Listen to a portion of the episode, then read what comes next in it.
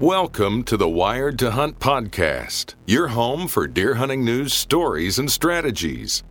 And now, your host, Mark Kenyon. Welcome to the Wired to Hunt podcast. I'm your host, Mark Kenyon, and this is episode number 119. Today in the show, I'm joined by outdoor writer Tony Hansen, and we're getting into the details of how he approaches the challenge of bow hunting mature bucks in areas of heavy hunting pressure.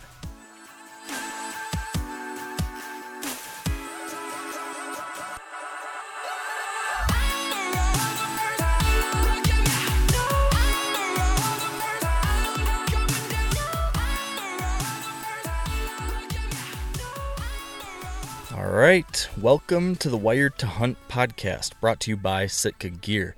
And as I just mentioned, today I'm joined by my friend Tony Hansen. And Tony is a guy I imagine many of you are familiar with. He's been a mainstay in the whitetail media world for a long time now, having been involved with Outdoor Life, uh, Michigan's MUCC magazine, Realtree's website, his web show Antler Geeks, uh, even Midwest Whitetail way back in the day. And he's involved in some interesting new things too that I'll let him share with you in a minute. But the point is, Tony's a guy who knows how to talk about whitetails and do it in a way that I think people can learn from and understand. And of course, he also knows how to kill whitetails too, especially in states like where he and I both live. Michigan, where hunting pressure is about as bad as it gets. So, that said, in a minute here, we're going to dive into detail on a whole slew of different topics related to this one specific challenge bow hunting mature bucks in the toughest and heaviest hunted areas of the country. And I think you're all going to be able to take something away from this conversation. That said, before we get to that, we need to thank our partners at Sitka Gear for their long running support of this podcast. And continuing with our brief break from our Sitka story segments, I want to give you another quick reminder about Sitka's Diverge photo contest that launched earlier this month, that being September 2016. Now, for this contest, Sitka is looking for the most unique, raw, emotion conveying, and uncommon hunting images you can put together.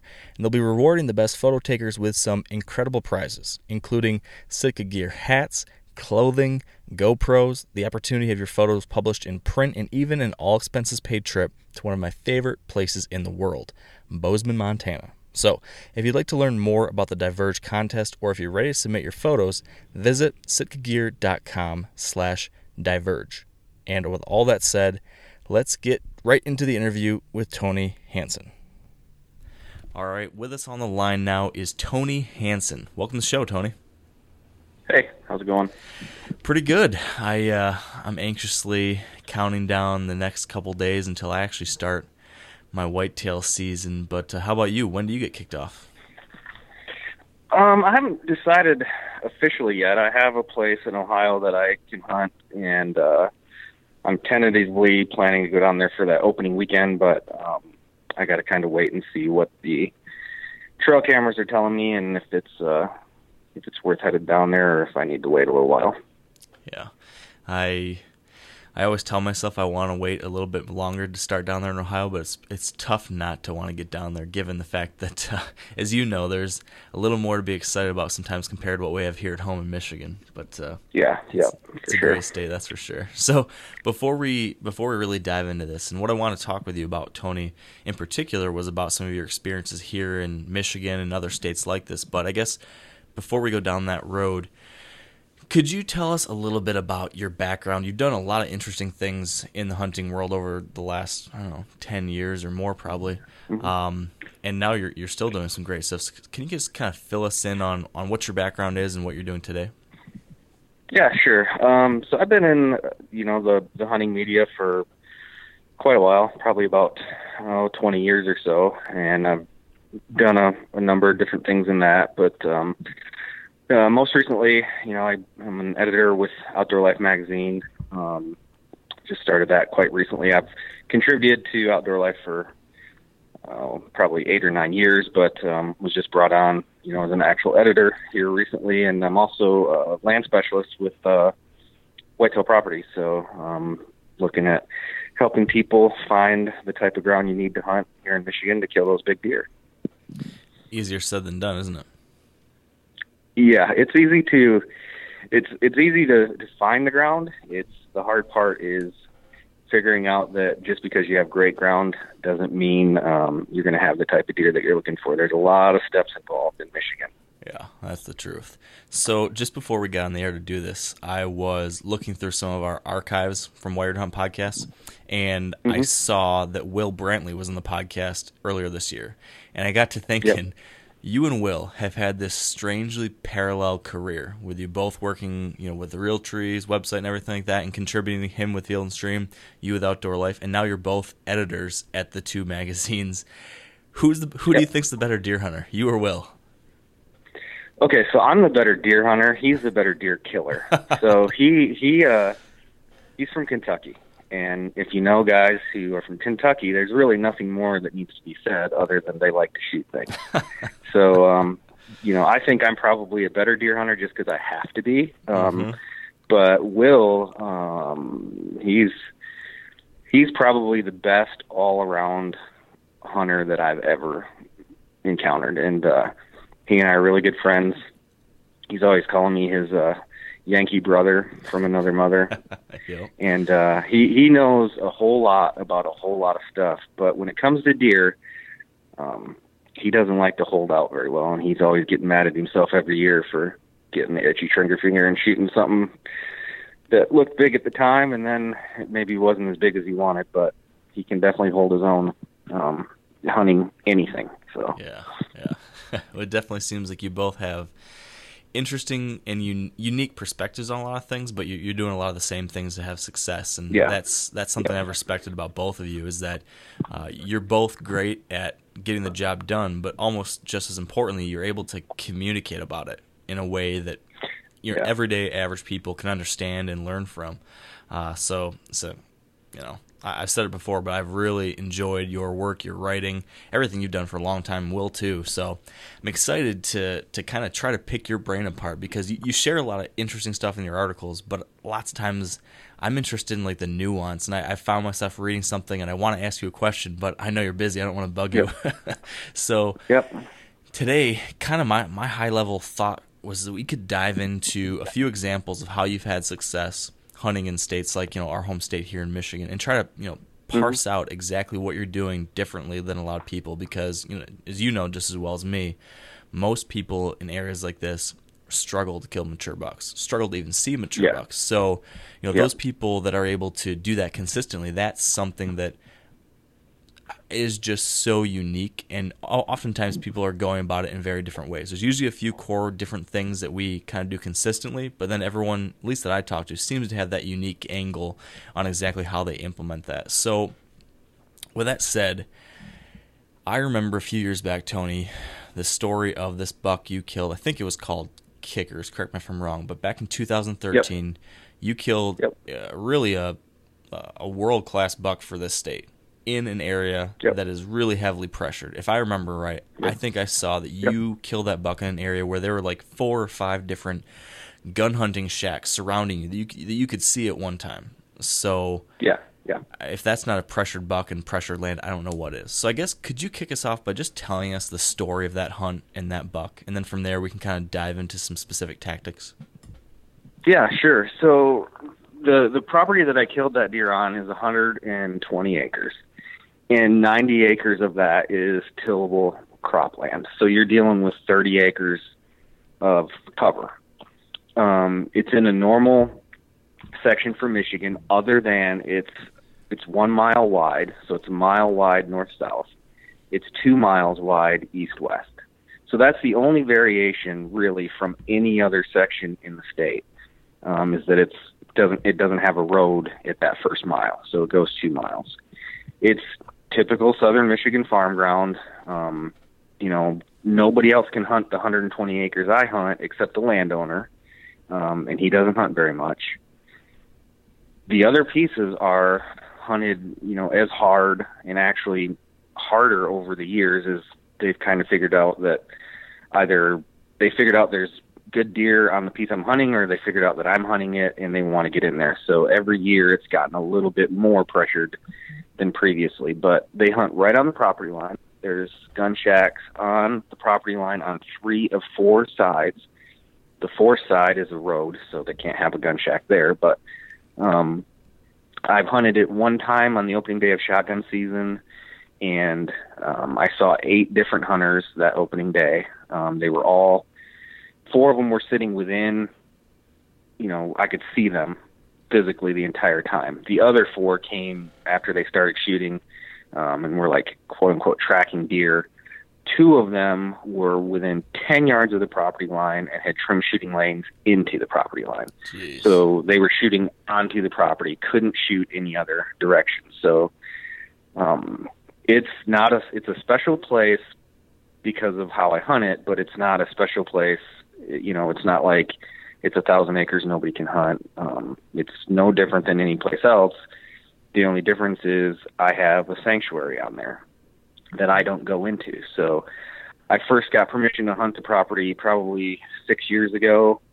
And the first thing I did was realize, okay, there's this really thick area. It's kind of a, it's it's like a marsh that's being reclaimed, is the way I would, you know, describe it. Sometimes it's pretty wet and boggy, but most of the time it's just kind of dry with some mucky spots. And there's tall grass and um, brushy, scrubby trees in there. Well, you can't you can't really hunt it because you can't get in it. So that's just off limits. That's about probably 10 acres, and um, we never ever go in there.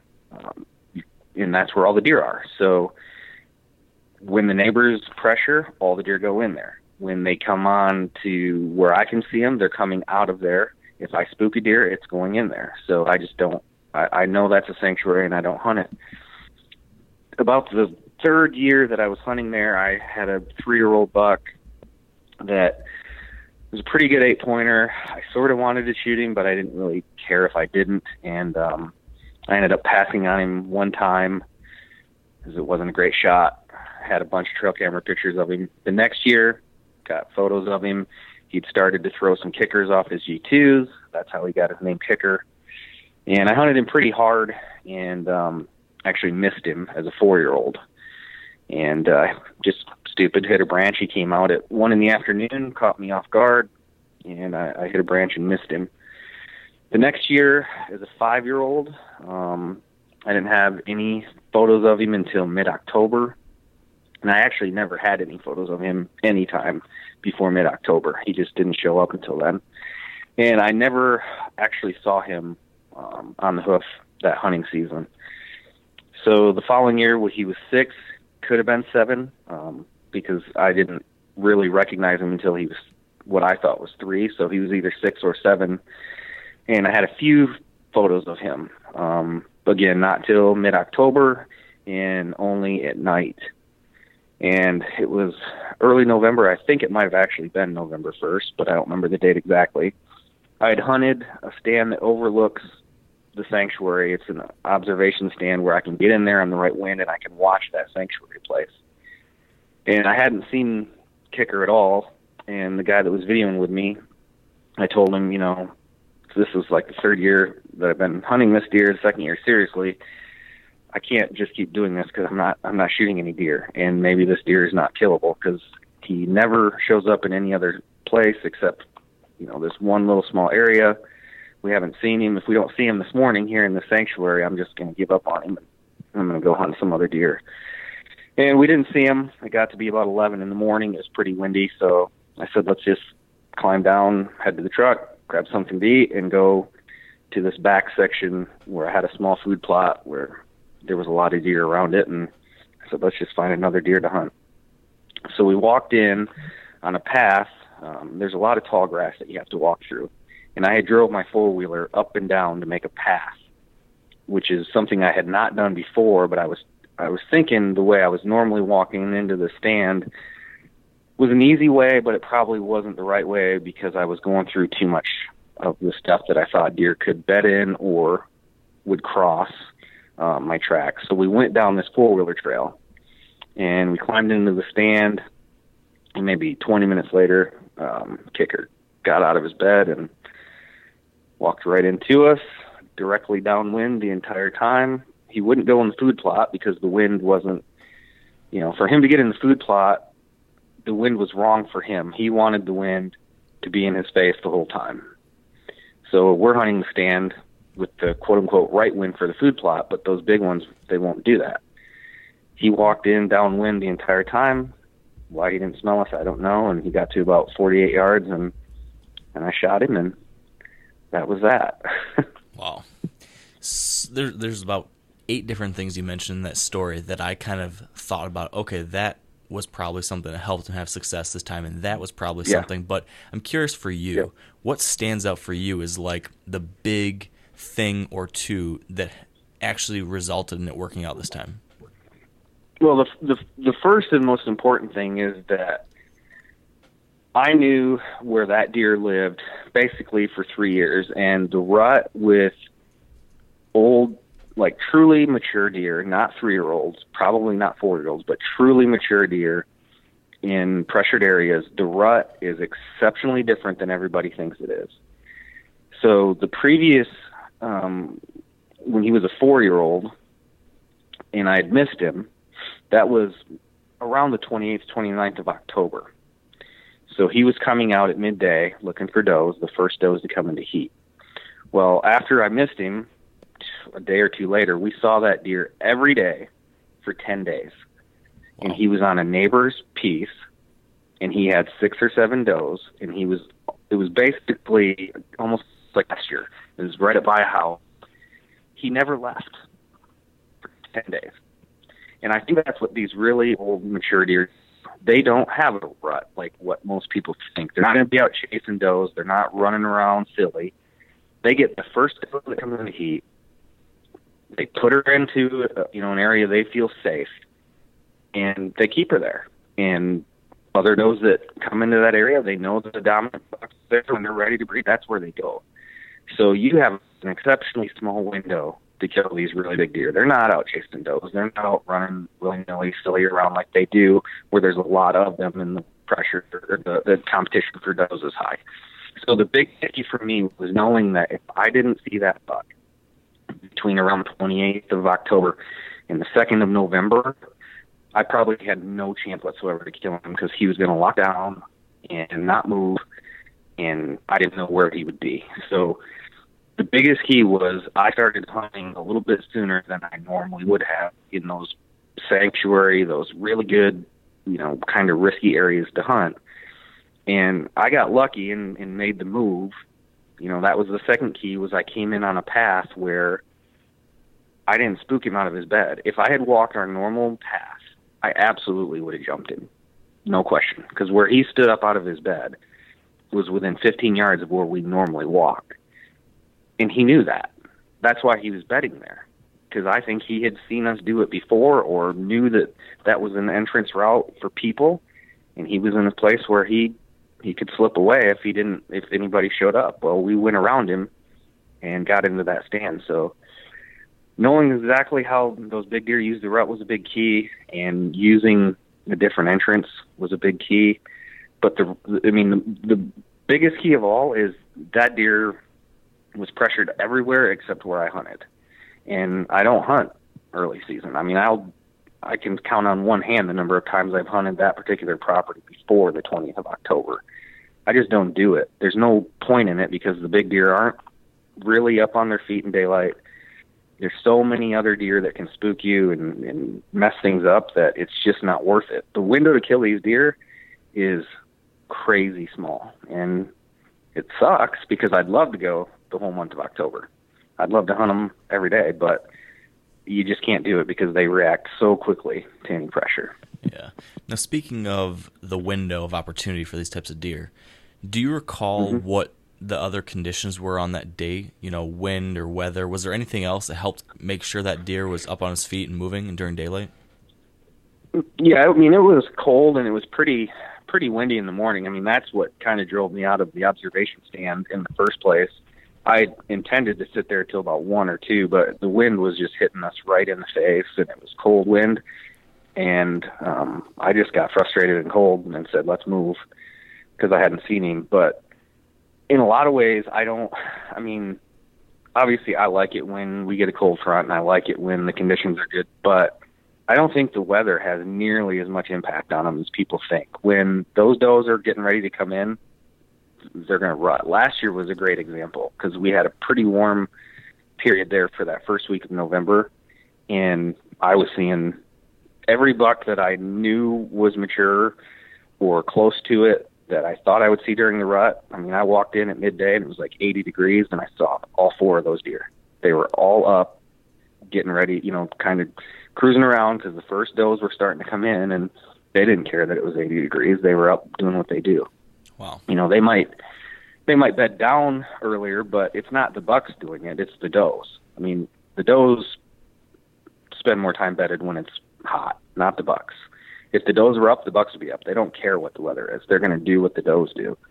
So, I mean, the weather can have some impact, but I don't think it's quite as dramatic as people think, and I think we think of it the, the wrong way. It's not. They're not laying down. The bucks aren't laying down because they're hot the does are laying down because they're hot. And if you find the does and get in their area, the bucks will be there too. Yeah, makes sense. Can, can you elaborate a little bit on your point about how some of these mature bucks operate differently during the rut in areas like Michigan or really mm-hmm. heavily pressured areas? I mean, yeah. is there is there anything different other than the fact that they're just not chasing as much? Do you see the timing different or anything else? Yeah, I mean the timing is the timing for the quote unquote peak is very is for me is very different because they lock down um, so much sooner. So in a in a place like Iowa or Ohio where there's a lot of mature bucks, and you know maybe there's the the doe to buck ratio is a little bit better, or maybe it's not. There's just more older bucks that are going to battle for those does. They need to move around and find does that they can get without being bullied off by another buck. And some of your three and four year old bucks that are subdominant, the ones that people end up shooting, well, they're they're not going to get those. They got to really search because there's enough truly dominant deer to keep them away from those first early, you know, cycling does. In Michigan, there's no such thing. That the, a truly mature buck is going to get as many as he wants, and nobody's going to challenge him in his primary, he's learned, you know, after four or five years, if he walks around, he gets shot at. So he doesn't do it. He's got a set number of places where he feels safe, and he won't go anywhere else. He doesn't need to because the does are going to come to him because those safe places are where they feel safe too. So you got to think about, you know, as, as it gets into late October, these deer are not only, you know, starting to feel more ruddy, they felt a continual increase in human activity in the woods since mid September. And more guys say, "Oh, here comes the rut. You know, we're going to hunt more." Well, the deer know that, so they start compressing that home range. They don't expand that home range during the rut. They would if people weren't there, but because there's more people, they leave their home range and they're like, "Oh, I smell somebody. I got to go back." You know, they're always going to put survival first, and, and everybody knows that because if you see a buck chasing a doe and you spook him, does he not run away? Mm-hmm. yes, he does. Yeah. Now he may run with the doe if she runs his, you know, the same path, but if you're in between the buck and the doe and you spook him, he's he's gone. So it's not that they lose all sensibility. They don't. Survival is still number one. So what they're going to do is they're going to have smaller home ranges. They're going to find them first does because nobody's challenging them. And when they get those first does, they're going right into that sanctuary and they're going to stay for a week. the lockdown here is worse than in a lot of ways it's worse than any other state that I've hunted because they simply don't have to chase those. Yeah. To your point, uh, when I've when I think back on all, you know, my my years here where I'm really been paying attention to things in Michigan, I don't really see a whole lot of you know new bucks during the rut. You know, in most areas you talk, you hear about these mm-hmm. roamers that show up, these new bonus bucks or whatever mm-hmm. in the rut, cruising from somewhere yep. else. I never yep. see that, at least on my main Michigan properties. Is that something you're seeing too? Just a lack of that?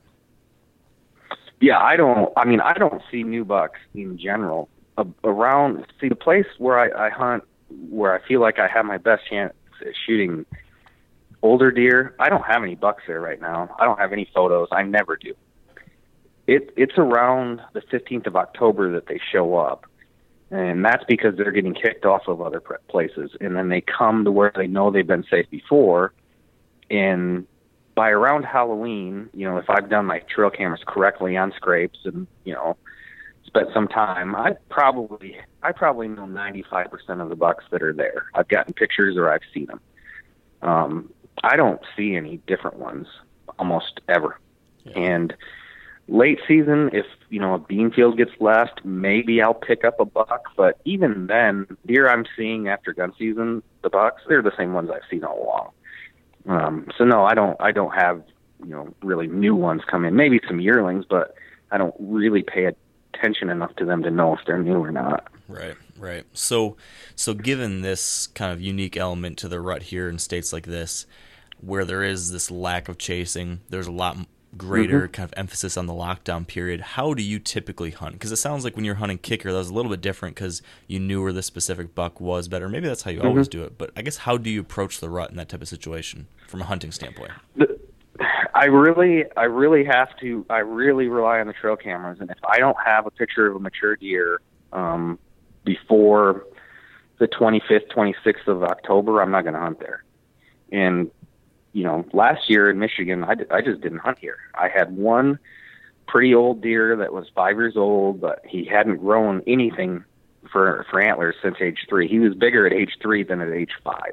Jeez. I actually hunted uh, uh, edge of a bean field, whatever the fir- fifth or sixth of October was the first time I hunted, and there was a bunch of oaks dropping acorns there, and I felt like, you know, I had the right wind. It was a little. It, we had a cold front, I and I told myself every year I've seen this deer, he's living in this part.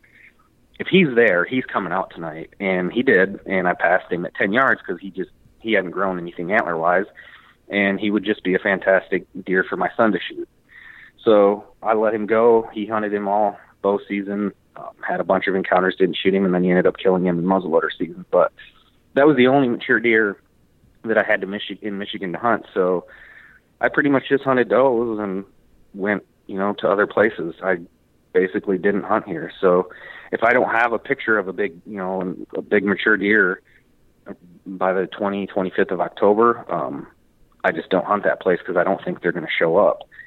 Now, if I do, then I'm going to hunt starting around the 25th, and I'm going to get into those thicker transition areas fairly tight to where I think they're bedding, and and be pretty aggressive until you know either I see them or shoot them or screw something up. But by the fifth, sixth, seventh, eighth of November, it gets awfully tough on those really big ones because they pretty much get those does and they're locked down pretty hard. Yeah. So are you focusing? Sounds like you're focusing more on transition and bedding versus like funnels and pinch points at that time. Yeah, I mean, our funnels and pinch points in Michigan are quite different than say Iowa where you have a you know a very obvious ditch that they can't get down or don't want to get down. We don't have a lot of terrain that deer won't readily cross. And sometimes you can use cover like a fence row or something, but sometimes there's tree stands in those fence rows and they won't use those. So I'm primarily focusing on where the does bed, where the thickest cover is that the does will be that leads to where the bucks will live. So it's more of an edge than an actual funnel or a pinch point.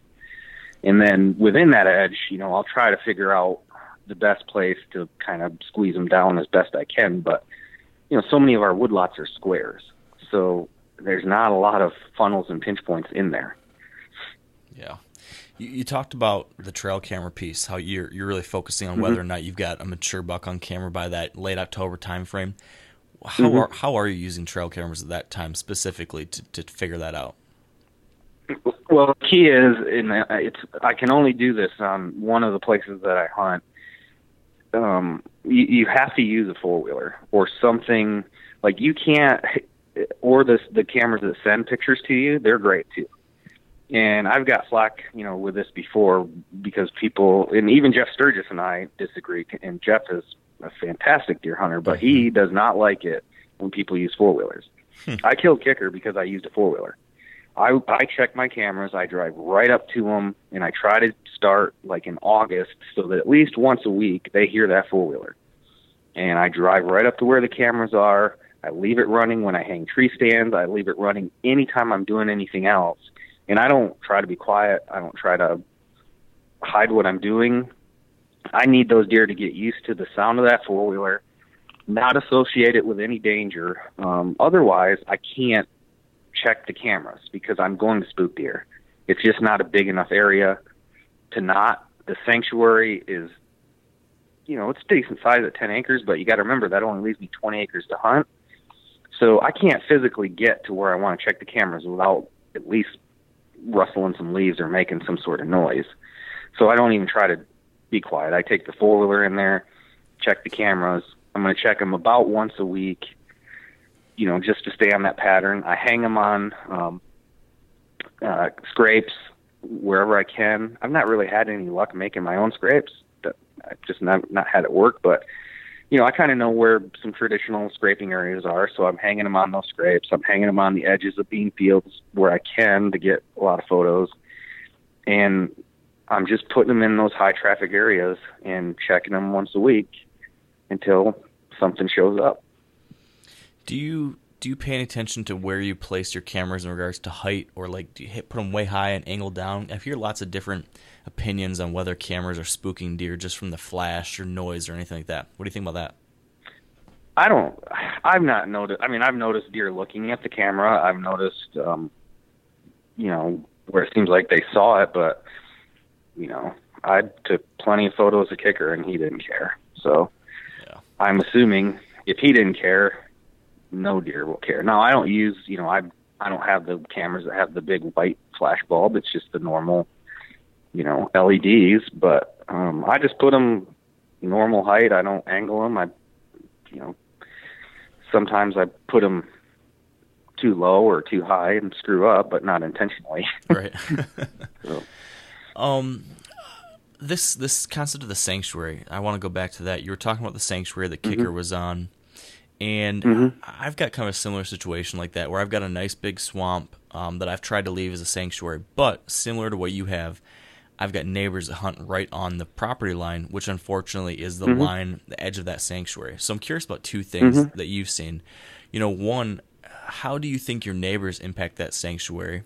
And then number two, what about the wind, specifically with neighbors? I mean, what if you've got a guy that's hunting on the line of that sanctuary with his wind blowing into your sanctuary, quote unquote, your sanctuary every day or every weekend or something? Does that just completely mm-hmm. negate the effectiveness of, of leaving that area there alone? Nope, it's perfect. Um, part of it is just luck. So if you think about, so I, I told you that the property is basically a square. The road is the east boundary. So the neighbor property is on the west boundary. So which when we have west winds, which we have mostly, when they go in to hunt, their wind is blowing right into the sanctuary. And that's awesome because I know no big bucks will be killed that day by them. yeah. I hope like crazy on the opening day of gun season. I need two things. I either need a, a, a west wind or I need it to be calm. Because if it's calm and they come in, those deer, it's done. Um, it's they're done before before daylight on opening day. Yeah, it's over. They're not going to kill one. The only chance they have is that there was a buck outside of that sanctuary or whatever, and he's coming across their place to get back into it. But they have really good cover. They have way better piece of property than I can hunt. Way better. The cover is way better.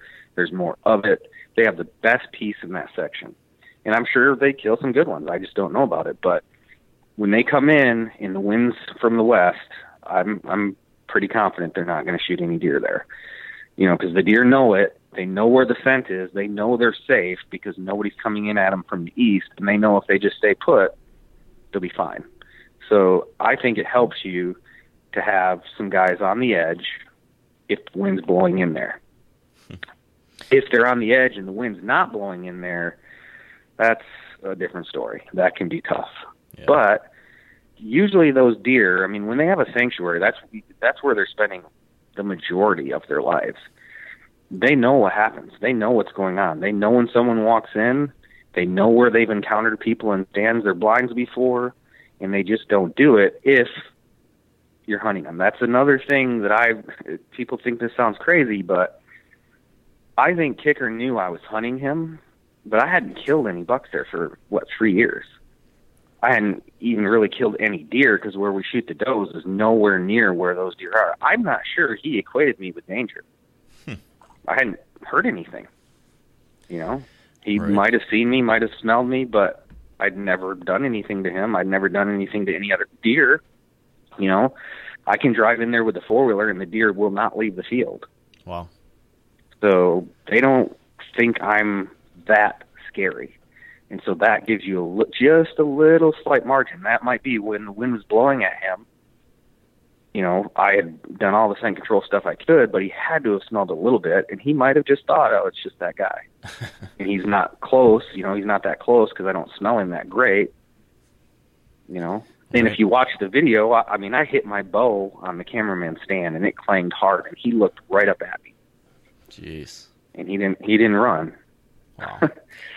So I don't know. what do you what do you think about these bucks in in Michigan or wherever? Or maybe maybe you think it's different. I'm curious. How do you think these deer, these mature bucks, use the wind to their advantages? I mean, I I hear some people think they always travel with the wind in their face. I've heard some people that think sometimes they travel with it behind them so they can watch what's in front of them or smell what's behind them. I mean, what's your take on all that? I think they always they always use the wind to their advantage, and I think most of the time they have it in their face. And I think the that's probably something I do a little bit different than other guys. Um, when the wind is right for a tree stand for me, I don't hunt it because I don't think a big one's going to come through that. Whatever I'm hunting, whether it's a food plot or a small funnel or an edge, he's not going to walk down that edge if he can't smell where he thinks danger is. So you have to cheat it. You have to either get it quartering enough that the deer feels safe, and you have to know you have to shoot him at a certain spot before he gets, you know, ex- exactly downwind. But I hunt, you know, if I'm hunting a trail or a, an edge, and I expect the deer to come from the north, I'm going to hunt some sort of a north wind or a south wind because I want the wind blowing at the deer. Yeah. I just have to figure out how to do it so that it's blowing at the deer, but I'm not necessarily blowing at the deer. Yeah. Because if it was blowing away from them, they're not coming down that trail. They they just won't do it. They, I mean, if you think about how many deer hunters there are a square mile, there is no way an old buck is just going to walk around. Yeah. He knows he's going to get shot because he's been shot at. So It's- they don't do it. It's Now funny. in Kansas, Iowa, I don't, I don't even care about the wind. I mean, they, they, I mean, I, I still, I still try to follow it, but I'm not nearly as worried about it as, as I am anywhere else. Yeah. Have you seen anything here in these pressured areas in regards to how they're using wind to choose where they bed? Do you think that they're bedding in different areas based on wind direction? Nope. I think. I mean, I think they've. So yes and no. I think they're picking the bedding locations based on where they're not going to encounter people. So I think throughout the fall they have a process of elimination. They they have preferred food sources. They have preferred areas. If they don't encounter people, they keep using them. But as soon as they encounter people, they keep whittling it down until two things happen. One, they find a spot that they like they're not getting messed with by people, or the rut starts to come. So that's why I always say, you know, if I can find a buck or get a picture of him after the 20th of October, I'm pretty confident I'm going to hunt that deer the entire rest of the deer season because he won't leave. Even if I spook him, I don't think he's going to leave because he's already eliminated all these other spots and he knows the rut's coming. I can't keep bumping around. I got to start establishing myself here so I can get some of these does so you can get away with a little bit more. But I think where they pick their beds is where they feel the most safe, and the wind is part of that. But more of it is they're not running into people. So they might bed there because they can smell a certain direction, but they won't bed there if they can smell a certain direction and it's not thick enough or they're being left alone. They still won't bed there. Yeah. To to um to the idea of figuring out, you know, where these bucks are, if there's a buck on this property, like you said, if if you've got one there, you know, late October, he's probably going to stay there because of all these other areas he's been bumped off of. Is there anything else you're doing other than just having a camera on a scrape or something like that and identifying that there is a buck there? Is there anything else other than that you're doing to actually try to pattern specific bucks throughout the fall? Not really, because I don't. I mean, I don't necessarily hunt deer on patterns because they get in patterns during the early season when they're on, you know, bed to feed. And sure, I try to do that. I mean, I have my cameras running right now, and I'm hoping a big one shows up that I can pattern. Because there's no acorns in my section this year except two big white oaks that are full. That's a dream because if I can find a big one that's living there, I know where he's coming in early October but I don't have any pictures to justify it. But so I'm not really hunting patterns. I'm hunting like places they'll they'll go through to find does to cruise. So I know where the you know the thickest spots are. I know where the edges are that they want to use to travel to find those does. And so I'm not really hunting. I guess that's a pattern, but it's not like it's not a normal pattern. It's I'm just hunting where I think these deer are going to end up walking through looking for does. Yeah. So is that when you're figuring that kind of stuff out? Is that always preseason, you know, February, March, or are you actually doing some scouting in season for that kind of thing or other stuff? In Michigan, it's anymore. It's I've you know I've hunted the same places for several years, so I learned it. But generally, if it's a new area, um, you have to learn it kind of in season. You can look outside of the season and say, okay, this is the this is the thickest area. I think this is where they're going to move through. But if you don't establish that as a sanctuary area and you just hunt it, then you're changing everything that they do. I mean, it's so important to have a place where it's like a you know ground zero. You need a ground zero where those deer will always go to and always come from. And the only way they'll do that is if it's not getting pressured. And sometimes you get lucky and you can have a place like that, and sometimes you don't. But generally, even if you're sharing a property with three or four guys, there's usually a place people don't look at or they won't hunt for some reason. And that's probably where a lot of those deer end up and stay. So if you have that sanctuary established and you have that ground zero where they're coming and where they're going, and you learn that over time as you hunt a place, that's what everything revolves around. Like I already know what I'll do on the place, you know, that I'll hunt the three places I'll hunt this fall in Michigan, I already know how I'll hunt them because I have a few years of experience and I know where those either true sanctuaries are or as close to a sanctuary as I can get. So that's what I'm going to focus on. I'm going to hunt them coming in and out of that. Can you could you walk us through that plan, that hypothetical plan? You know, starting from opening day, like on one of these, let's say. Uh, I'm just kind of curious about how you would approach you know the first month and a half before gun season on one of these properties mm-hmm. you know if you could think of some example scenarios and walk us through how you might transition through that period with how you hunt it based on what you know yeah so i'm already doing the weekly trail camera checks so the the, the trail cameras right now are on you know the edge of bean fields because we can't use anything else we can't use any mineral anymore so you know the edges of bean fields pointed down the wood line so I can try to get as many photos as I can or small food plots if I have them. And I'm already establishing myself in those areas with the four wheeler. Um, so the deer know when they hear it or they have a little bit of disturbance that they're all right. They don't need to run away and eventually they get used to it. And I'm just hoping I see, you know, a deer that I can, that I want to shoot. If I see one that I want to shoot on the camera, I keep the camera going. I hope nothing changes. I hope the beans don't start turning yellow before, you know, October 5th or everything changes. And I also start looking for those acorns because they're, that's going to trump the beans even if they stay green. So on the one place, I've already found the two trees that have acorns. I already have a tree stand there, um, just because it's been there before. So if a buck shows up in daylight within eight to ten days of the opener, I'm going to hunt him, and I'm going to hunt him right on the edge of that um, field where the acorns are, when the wind's right, and I'll keep hunting him until I either shoot him or the photos, you know, turn out to be nothing but nighttime or I feel like I spooked him.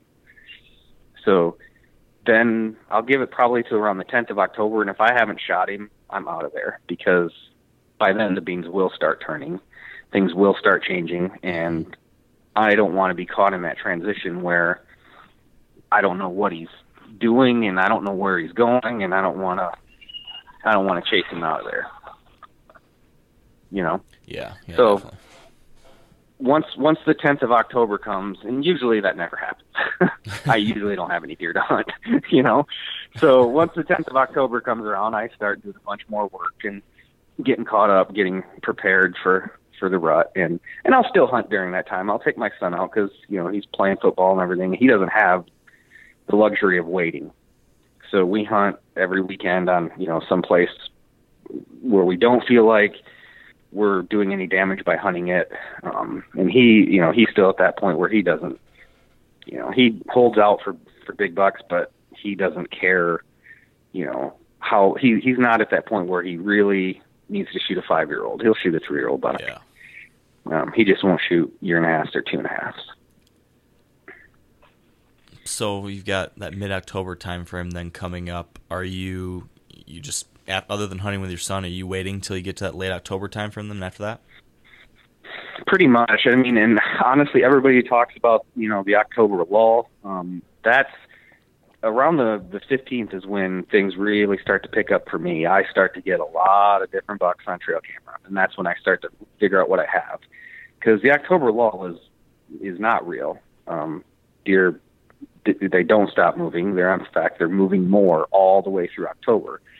What they do is they get away from the people that are hunting them, and they start to change as the food sources change. So the beans start to yellow and brown. They're out of them until they're completely brown. You know, um, corn is a little bit different. Some of it starts coming off.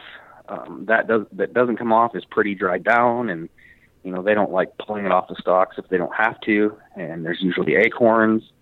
You know, you get that we usually get a fair bit of rain in the fall, so any of the browse is starting to get sweeter because it's had that influx of moisture and it's starting to get ready to die. So all those sugars start to be released after frost, just like brassica plants. You know, mm-hmm. natural forage does the same thing. So there's no lull. The deer have just changed. They're moving into different areas, and I'm starting to see a lot more bucks on the cameras, and I'm starting to figure out, okay, this one's going to stay here, this one's going to stay here. You know, and I'm I'm getting geared up for the and I'll hunt any major cold front after the 15th. I'll go in and hunt like it's a rut hunt, just in case they're starting to do something they shouldn't do and get up, you know, in, earlier in the afternoon or hanging out later in the morning checking scrapes or whatever. But you know, from the 15th on, I'll hunt anytime the conditions are really good. Have you seen anything in regards to how many sits you can pull off per stand before it starts going downhill pretty drastically in Michigan or anywhere it's like a, this? Yeah. Yeah, it's a hundred percent related to whether the deer know you're in there or not. Um, if you can walk in there and they don't know it, and you can walk out of there and they don't know it, you can hunt it every single day. Um, the reason that they decline a little bit is because you're leaving some sort of hint that you were there.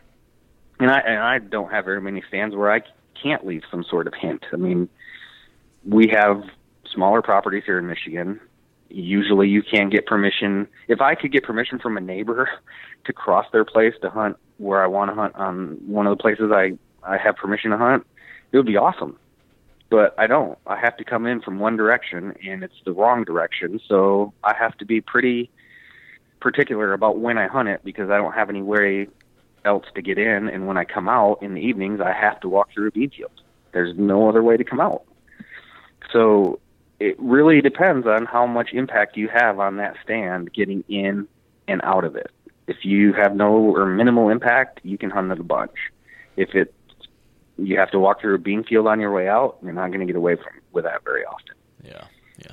Speaking of stands, in some states like Ohio or Iowa that I've hunted, I feel like there's just so much more leniency with what you can get away with in a tree stand too. Like these deer just don't seem to mm-hmm. be trained to look up as much as I feel like they do in Michigan. Have you seen anything like that? And and do you do anything different with your stand setups here to account for that? So I, I killed a deer in Kansas off the ground, sitting on a three-legged stool on the edge of an alfalfa field. And alfalfa fields in Kansas are basically dirt with a few sprigs here and there. um, I didn't have any cover. I didn't use a blind, nothing. I was just sitting on a stool on the edge of a dirt field. And I used a decoy. He came out of the the creek bottom. He walked around the decoy, looking at me like, "What is that bump sitting there?" and when I went to draw, it was one of those cheap three-legged Walmart stools. When I drew, the front leg bent, so the stool fell out from under me. So I kind of wobbled and had to sort of half crouch. the entire time, the deer is staring at me doing that and let me shoot him. That's amazing. so yeah, they don't really have the same level of get up and go in other states as they do in Michigan. Um, in Michigan, I'm pretty particular about how I'll hang my stands. I also have two people in the tree most of the time. So that makes it double because I got a camera guy with me. So I, you know, I don't go crazy high, but I don't like to be any lower than 18 or 19 feet. And I won't go in, you know, a telephone pole type tree. I got to have a couple of trunks, and you know, I try to camouflage as much as I can. In Iowa, Kansas, Ohio, um, I don't worry about it quite as much. I I try to get high in Ohio because of the hills, but it's not because I feel like they're they're going to see me. Do you ever brush in your tree stands with additional stuff or anything like that? Mm-hmm. Yeah, um, those artificial Christmas trees. If you like, can go around, you know, after January first and you know dumpster dive, you can get a lot of camouflage because those artificial Christmas tree limbs are awesome because they're flexible. You know, they they have good cover on them, and you just put a you know, a screw or something in the tree and you just twist it around it, and those work really well. Um, I've taken, I, I try to hang in oak trees because they keep their leaves so much longer. Yeah. Um, but you know, I'll definitely put something up there if I can. You know, when I on my little property that I own here, you know, where I hinge cut, um, if I'm hinge cutting near a tree stand location, I'll hinge cut, you know, a couple trees and put them behind it so that there's brush and stuff around the trees too. Yeah, nice. So we talked a little bit about your early season in October hunting. We talked about the rut, but what about the late season? Uh, for a lot of people, I think in situations like this, the late season can be pretty tough, especially here in Michigan. After mm-hmm. you know, as you know, our firearm season is just uh, a deluge of, of hunters. So many hunters, everything seems to mm-hmm. change. How, if at all, can you make the best of the late season in a place like that?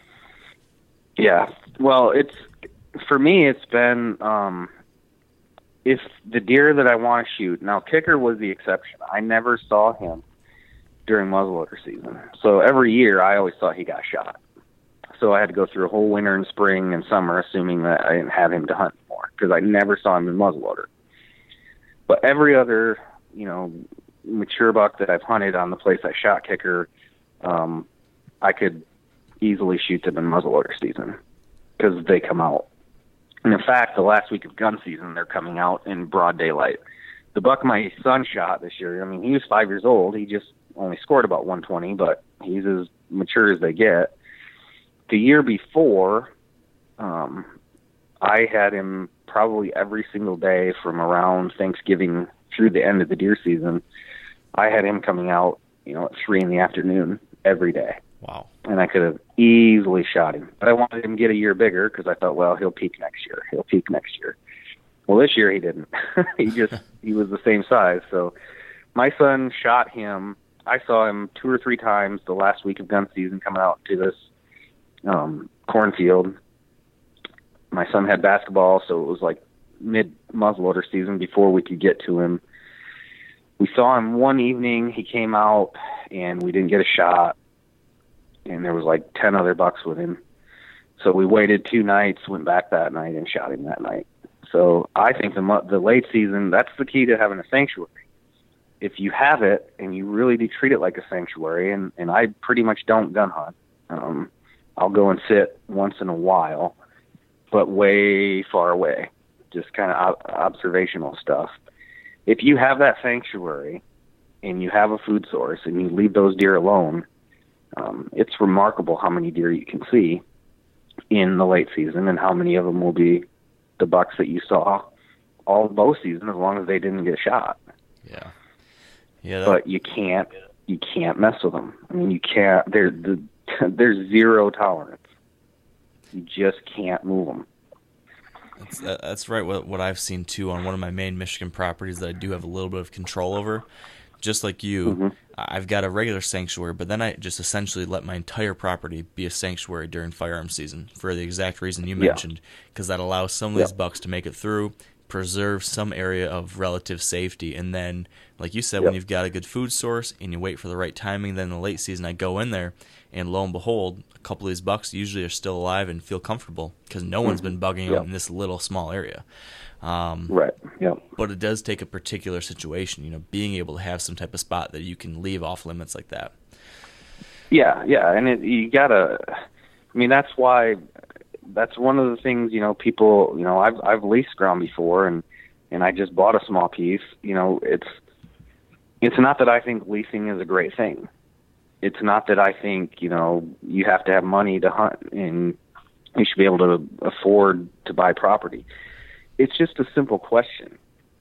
How serious are you? you know, I'm very serious about deer hunting. I love it. And it's not that I'm obsessed with antlers. It's not that I'm, you know, only going to be happy, you know, if I can kill these big bucks or I'm doing it to be famous. It's nothing of that. It's what my passion is.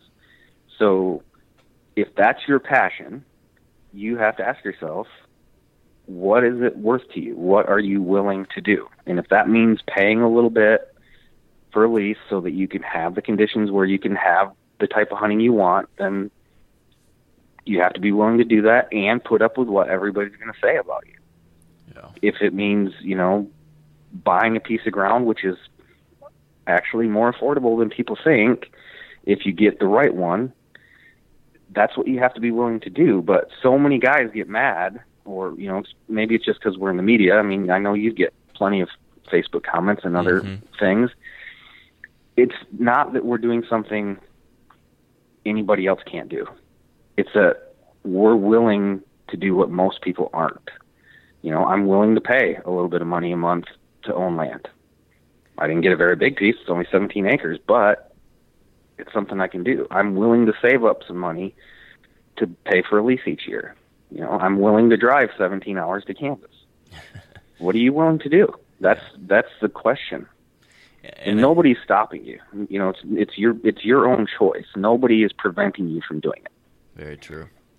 And I'd say also, in addition to what are you willing to do, it's what are you willing to sacrifice as well. Right. Know? Exactly. To, to have that yeah. little extra money to pay for a lease or that little extra money to put on a payment for a property. Yep. You know, don't buy the big fancy truck or don't buy the big new screen TV.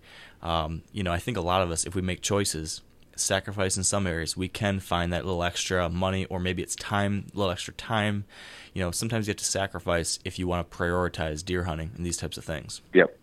Yeah, and that's a good point because I bought a brand new truck. I had a brand new Ram.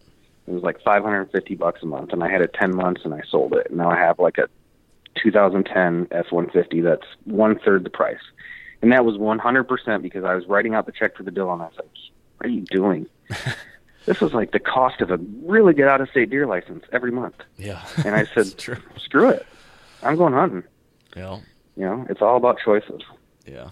That's that's so so much the truth. So on this topic of uh, the importance of a place, you know, you're not going to kill something mm-hmm. if you don't have the deer there and a property that can hold mature deer in mm-hmm. a place like Michigan, how do you find an area that can hold or does hold quality bucks? How do you go about finding those spots, whether it be by permission or, you know, I guess I'd be curious. Number one, how do you find a spot like that just to try to get permission to hunt?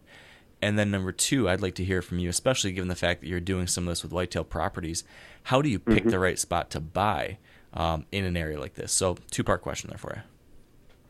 So, the first one by permission is is easier to answer, but it has a less satisfying result. The easiest answer is whatever one you can get permission on, because it's hard to do that. I mean, sure, you can go around and look for these really prime places and ask permission and do that. You know, just have a list of property that you think is really good and some that's not so good and ask right on down the list until you get permission because sometimes the pieces that don't look as good, you know, might be the right one. They might be in the right location, and maybe the neighbor property is really good, and you can, you know, hunt this new piece better with less pressure and start sucking some of those deer over. You just never know. And pressure or, or permission in Michigan is pretty hard to get, so you can't be that choosy. You're just going to have to get the piece, and you got to hunt it a couple years because you even you just don't know until you hunt it even if you scout it, do all the things right, you don't know until it's actually hunting season of how things go. So my advice on getting permission is get whatever piece you can get, and the more the better because that gives you options. Yeah. And it's leasing is a little bit easier because you might have a little more options. You might have, you know, you're coming in with a little bit different approach than every other guy that's asked. But it's it's still not easy to find a, a decent place. buying is a whole different animal. It's when I bought my place, I I mean I was just kind of joking. I said, "Well, I'm going to look at this piece of ground. I'm going to buy some property." And I wasn't serious about it because I thought there's no way I'd be able to afford it. Well, once I started doing the math and started understanding the process, I actually could. Now, I couldn't buy very much, but the 17 acres of, that I have, you know, in a few years it's going to be dynamite. It's really good, and it costs almost nothing. So you just have to go into it with a budget, with an idea. You really need to talk to someone who knows about land and can help you through the process because they there's so many properties that the realtors have access to that you don't even know about. You know, what because there's so many different types of agencies and listing sites that you think, well, I'm looking online and I'm not finding anything. That doesn't mean they're not there. So, and it doesn't cost you anything to have a guy represent you as the buyer. The seller pays his commission, so you don't. It costs you nothing, and they'll do all the the legwork and the paperwork. And you know, not to sound salesman but when you have a group like Whitetail Properties, where our job is to to work on hunting land, it's a little different than you know Sally's real estate, who is selling condos and houses. You know, how much does she really know about hunting land?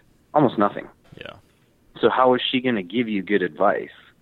And and a good agent will tell you, even if you have the money and he's going to make a commission, a good one will say, "Don't buy that one. It's it's not going to do what you want to do. Let's find another one, even if it's smaller and less expensive, and my commission is going to be smaller." Because if you're not happy with hunting it, you're not going to re- recommend that guy to anybody else. So, you know, finding ground to buy is not that hard obviously having the money to, to buy it is a whole different thing. Mm-hmm. But you know, there's all kinds of programs that you can look at, and there are ways that you can make land a lot more affordable than you think. You know, whether it's renting out the crop ground or actually farming it yourself, which means you don't you're not actually going to be farming it. You're going to pay a guy for a day to plant it. And you're going to buy the seed and then you're going to pay a guy for a day to harvest it, and you're going to keep all of that, you know, rather than 150 bucks an acre. You have a little more risk, but a lot more reward, and you know that's something a good agent can talk you through. Timber value, you know, conservation easement programs, all kinds of things that you can actually make the property a lot more affordable than than you might think. Yeah. So speaking of owning land, and you mentioned you, you own that 17 acres. Mm-hmm. And I know that this is an impossible question because it's different for everybody and every property. But just give me a hypothetical, or maybe just tell me about your property specifically. In an area like this, with lots of hunting pressure and a small property, what are some of the things you would prioritize when it comes to actually trying to improve that property, or how do you think through that? So I always look at it as a rule of fourths or a rule of thirds. I want one fourth of the property to be in something that I can put food on or already has food. So it's either crop ground or open enough that you could put food plots. I want one fourth of it in huntable timber. I want one fourth of it in brush. And then I want one fourth of it to be something that's either brush or timber or tall grasses, just cover, like some sort of cover. So if you're going to go with the thirds to make it, you know, some properties will fit into thirds better. You want one third in food, one third in kind of standard huntable timber, and one third in cover. And you can make any property, any property have that. It just might be more expensive over time, and it might take you more energy. But you can make a flat, wide open bean field into all three of those. Just going to take you some time because yeah. you got to plant the trees, you got to put in the brush, you got to let it, you know, go over, but you can do it. And that's the important thing that guys have to think about, you know, especially if you're on a pretty tight budget. I was on a tight budget when I bought my my property. So I bought a piece that nobody wanted. It had issues. People thought it was landlocked. It wasn't. They just didn't do the research and realized there was an actual easement it didn't look like much. It was kind of open in the middle with some scrubby grass, and the woods weren't that great. They didn't they didn't want to look at it for what it could be. They I don't know if they didn't want to go in and do the work or whatever. But two years time, I completely transformed that place. and I got a heck of a deal on it. So I like to look for that mix, and most places have that. You just have to have the vision to see that it may not have it right now, but I can make it that way. You know, because unless you're going to shell out serious money, you know, you can't be that choosy. You got to be able to see what it can be and be willing to turn it into what it needs to be. Yeah. So, what specifically did you do on your farm? I'm just curious about how you actually took that and put it into action um, on your 17 acres. Mm-hmm. Well, the first thing was, I mean, nature helped me out and killed all my ash trees. So the ash borer did a lot of the work. So I probably had taken out between 30 and 40 ash trees that were already dead. So they, by dying, were going to open up the canopy anyway. I just took them out because I wanted the firewood, and you know I just got them out of the way so they weren't falling over and making a mess. So once I got most of those trees out, then I started cutting down trees that were just big and useless. Had some cottonwoods, had some, you know, cherry and maple that were growing crooked. So if they weren't, you know, a tree that had any timber value or any hunting value, meaning they weren't oaks where they would produce acorns, I cut them down for the firewood. Then I started hinge cutting to make it thicker, to let more sunlight in. You know, I want thick. I want everything in there to be thick. So the woods kind of makes a circle around the property. In the center was basically fallow grass with brush, mostly multiflora rose and um, autumn olive. So once I got the woods kind of taken care of, I bought 200 shrubs, um, hazelnut shrubs, and high bush cranberry, and I started putting those in the more opening in the more open areas, so that I'd have some shrubby, thick stuff going up. Took any of the natural openings and tilled it, and started a food plot program, and just kept every spring I go in and I hinge cut a little bit more, if there's any you know shrubs that are doing well that I don't like where they are, I dig them up and I transplant them. And I'm just trying to make it so that you can't see across it. I made trails through the thick stuff, through the food plot, so those deer have circuits that they can walk, and they're always hidden. You know, it, the way it lays out is really nice because I can hunt every border, and I don't have to go into the center at all. And I just kept making it thicker, making it thicker, and you know, experimenting with different food plots so that I have enough food to keep the deer on there.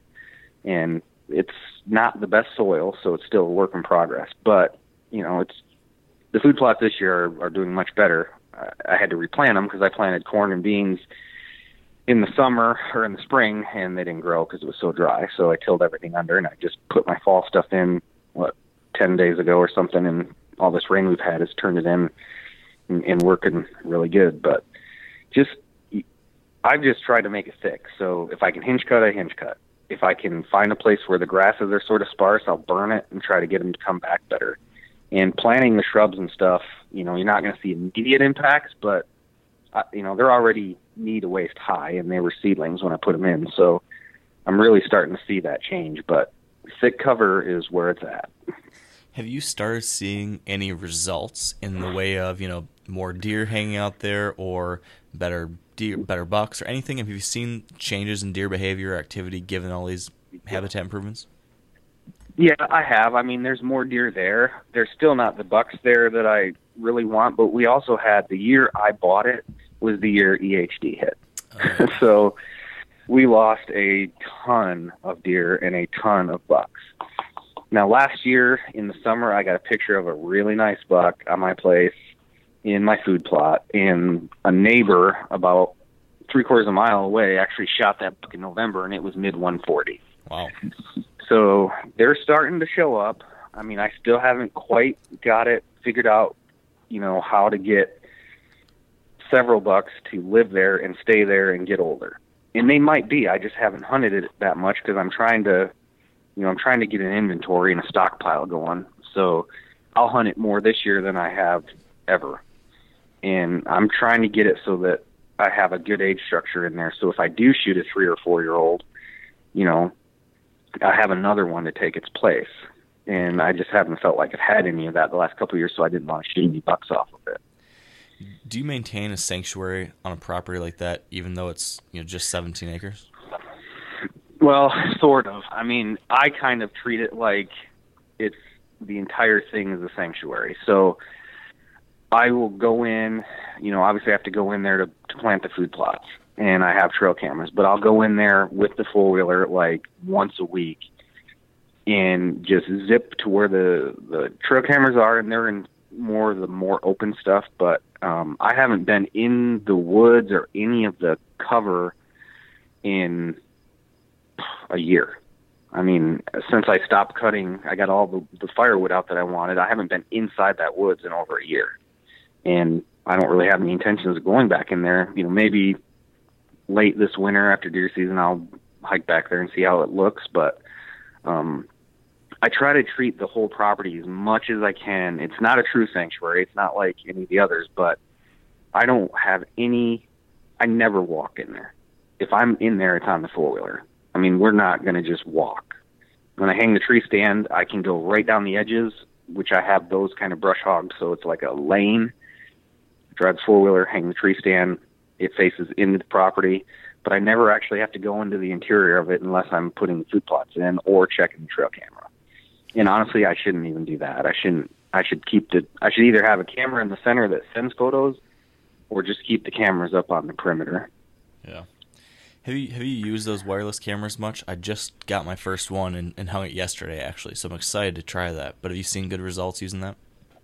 Yeah, my Ohio property um, last year was the first year I had it, and I had one of the Moultrie um, wireless, and it was awesome. I mean, I've used that model several times in different places, but Moultrie just switched over to a new system, so mine doesn't work anymore. So it kind of ticked me off. I have to get a new one, but. Oh, they're they are the cat's meow. I mean, yeah, it's forty bucks or whatever for a month or two, so that kind of sucks. But it, I couldn't. There's no other way for me to scout that place in Ohio. I mean, when I was going down there, I knew what the deer were doing and what bucks I was hunting. So they're really, I think they're great.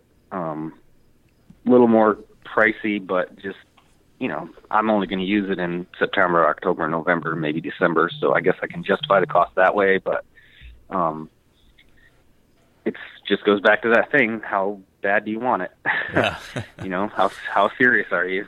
Yeah. But I, I really, I, I wish they would come down in price because I'd have several more. But um, on my piece, uh, I mean, you know, that's that's what's that's what you know. You were talking earlier about how me and Brantley, you know, we kind of have parallel careers. I think one of the things we both do, like I'm totally not afraid to say that I don't know everything and that, you know, I just admitted I shouldn't be going into the center of my place to check that camera. Right.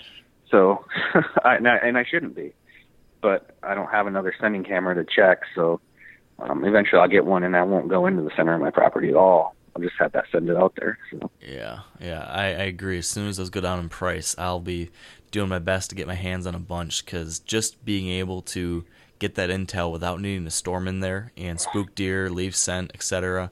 Um, yep. Man, it makes a big difference. With this camera I just got, yep.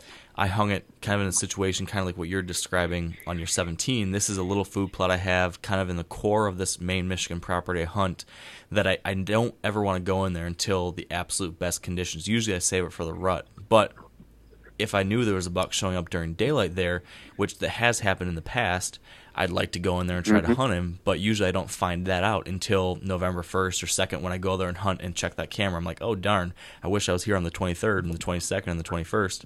Yeah. Um, so this year I, I, put that wireless camera back there. So now I'm going to be able to keep tabs on it. And if Mr. Big shows up on the 7th, well, I might be there the 8th or the 9th or the 10th yeah. if the conditions are right. So it can change yeah. things. Just be prepared for it to work in reverse because last year I, I hunted the opening day of shotgun in Ohio I hunted, I bow hunted the two days before, and then I was going to hunt the first three days of the shotgun season. The first day of the shotgun season, it poured rain the entire day, and it was supposed to rain all the next day. And I'm like, this sucks. I'm leaving. I have work to do. Well, I got home, and it, I get, I was getting photos sent to me every morning at that time. At 10 a.m. on the second day of shotgun season, about a 170 inch 10 pointer was standing in front of my tree stand for an hour and a half. Oh. That's brutal. yeah, that was a pain. yeah, I can I can already see just now. I'm like obsessively checking my email, hoping that there's a picture. You know, I can see that being pretty dangerous come hunting season. Um, yeah, I, I could obsess yeah. about that. so it is fun though. I mean, I I like checking trail cameras almost as much as I like hunting. So yeah, yeah.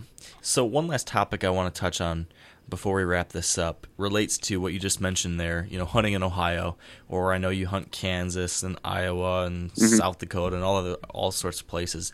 And being someone mm-hmm. who lives in one of these tougher states to hunt, whether it be here in Michigan or Pennsylvania or New York or New Hampshire or Georgia or wherever, a lot of us like to travel to some of these you know slightly less pressured states where there's older bucks, better opportunity. Mm-hmm. Um, you've been able to do that really successfully and consistently. Can you share with us a few of the things that you're doing when it comes to either planning or executing those trips to be so successful? Yeah, I mean, one of the we all we all kind of make fun of Michigan a lot, and that's because it is hard. You know, there's not a lot of older deer, but the flip side of that is we're the best hunters in the country.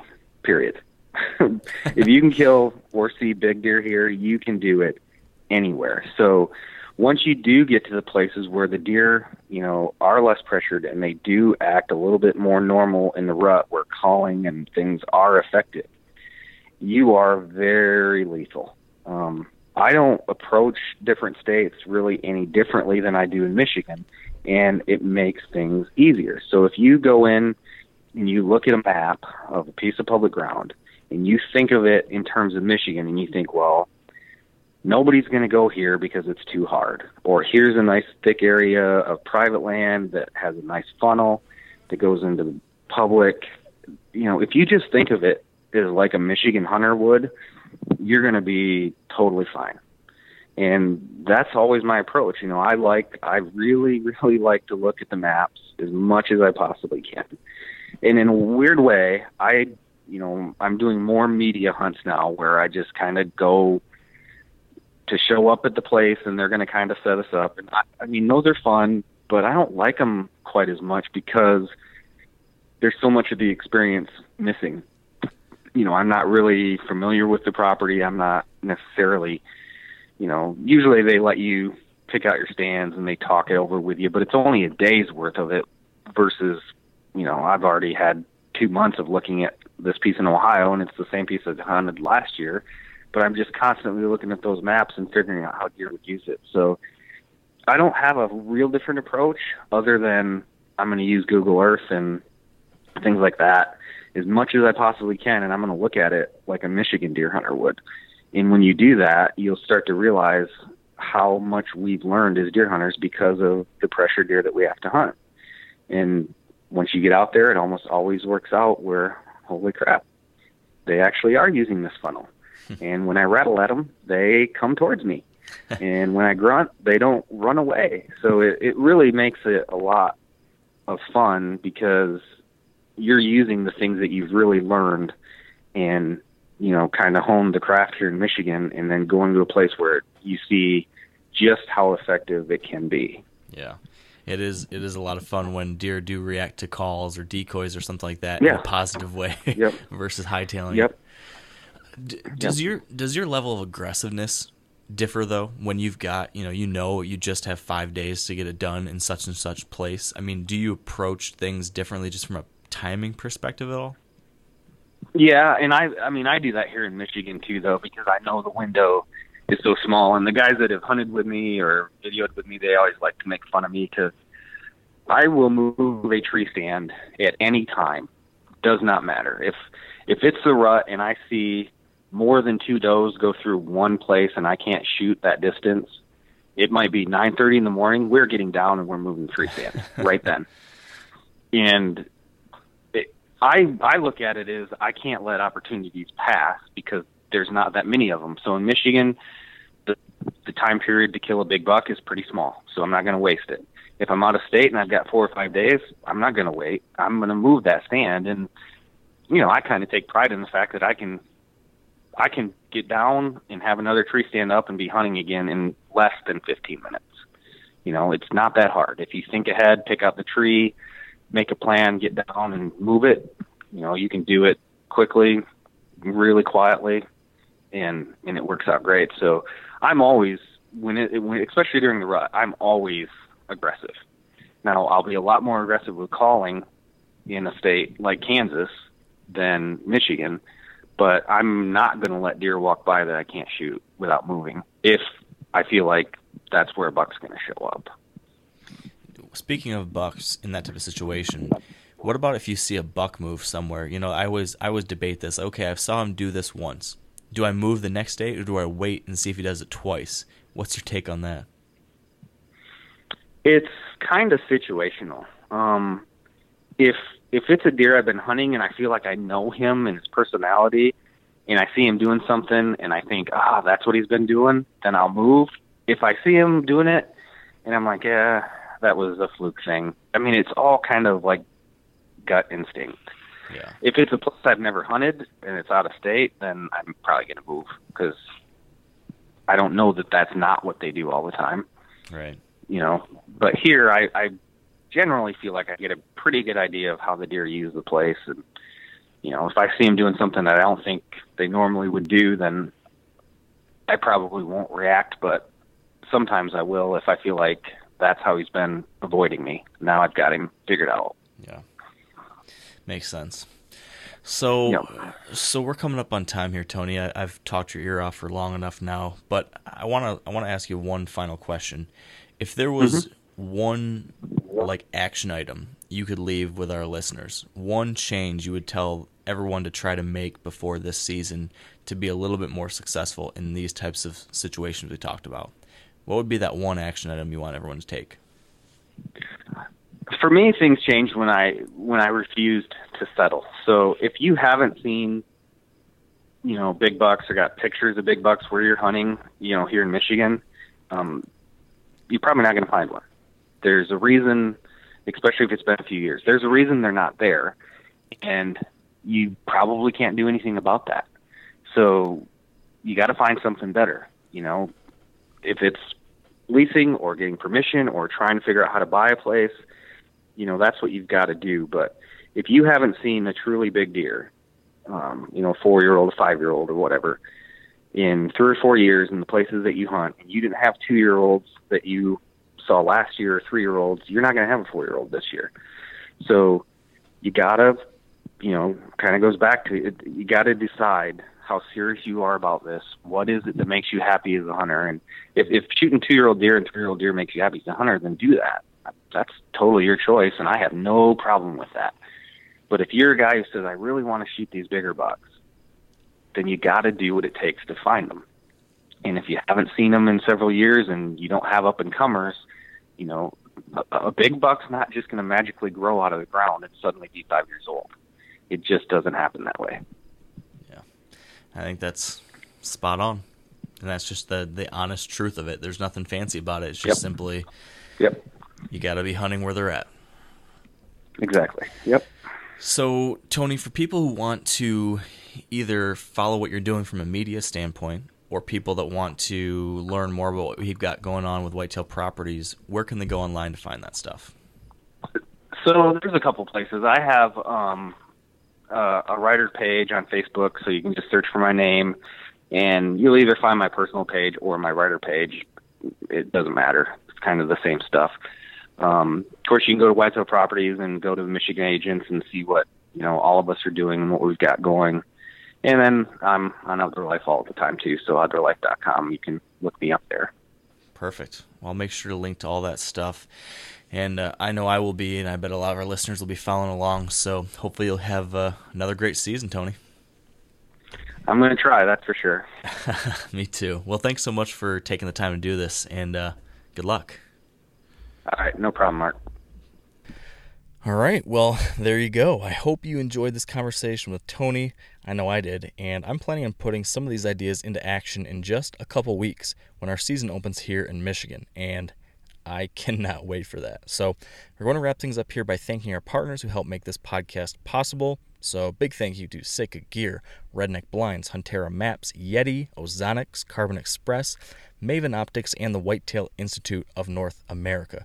Go check these companies out. Give them a tweet or an email if you can, and let them know that you appreciate them helping us make this show. That would be pretty awesome, and I certainly would appreciate it too.